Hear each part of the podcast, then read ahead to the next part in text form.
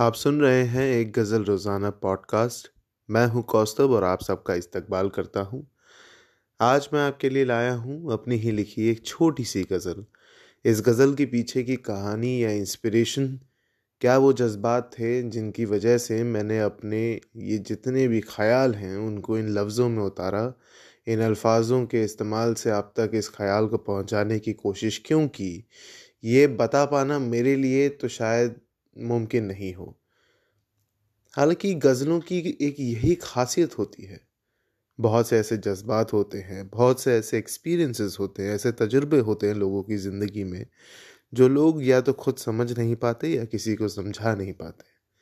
कभी तो अपने खुशियों को बेचकर दूसरों के गम जीने की आदत डाल लेते हैं, या फिर अपने गम को दबाकर दूसरों की खुशी में खुश रहने की आदत डाल लेते हैं। अब आदत चाहे भाई जो भी हो, उसका असर होता तो हमारी ज़िंदगी पर ही है। उस ज़िंदगी पे होने वाले इस असर को इस छोटी सी गज़ल में कैद करने की कोशिश की है, वही आपको सुनाने जा रहा हूँ।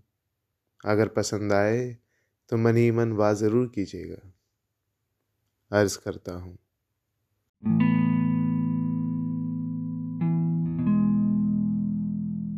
तेरी रुखसत का खौफ दबा के रखता हूँ। तेरी रुखसत का खौफ दबा के रखता हूँ, बड़ी मुश्किल से ये बात छिपा के रखता हूँ। तेरी रुखसत का खौफ दबा के रखता हूँ, बड़ी मुश्किल से ये बात छिपा के रखता हूँ, तेरी हँसी कैद है मुख्तलिफ़ यादों में मेरी। तेरी हँसी कैद है मुख्तलिफ़ यादों में मेरी, मैं इन यादों को सीने से लगा के रखता हूँ। तेरी हँसी कैद है, मुख्तलिफ़ यादों में मेरी। मैं इन यादों को सीने से लगा के रखता हूँ। अंधेरों में आफताब हो जाने की ख्वाहिश है।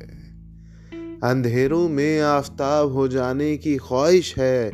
मैं इन ख्वाहिशों से अंधेरा सजा के रखता हूँ।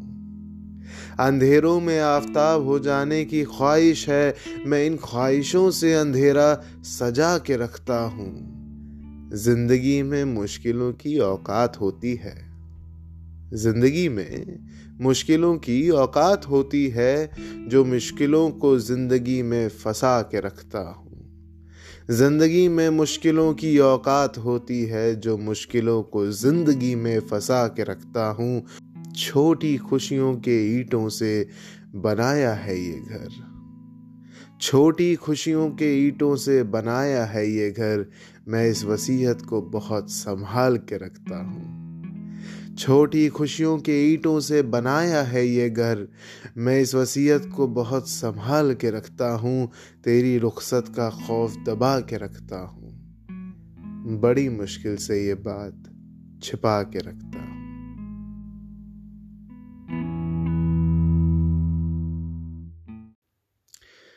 उम्मीद है आपको मेरी लिखी ये गज़ल पसंद आई हो।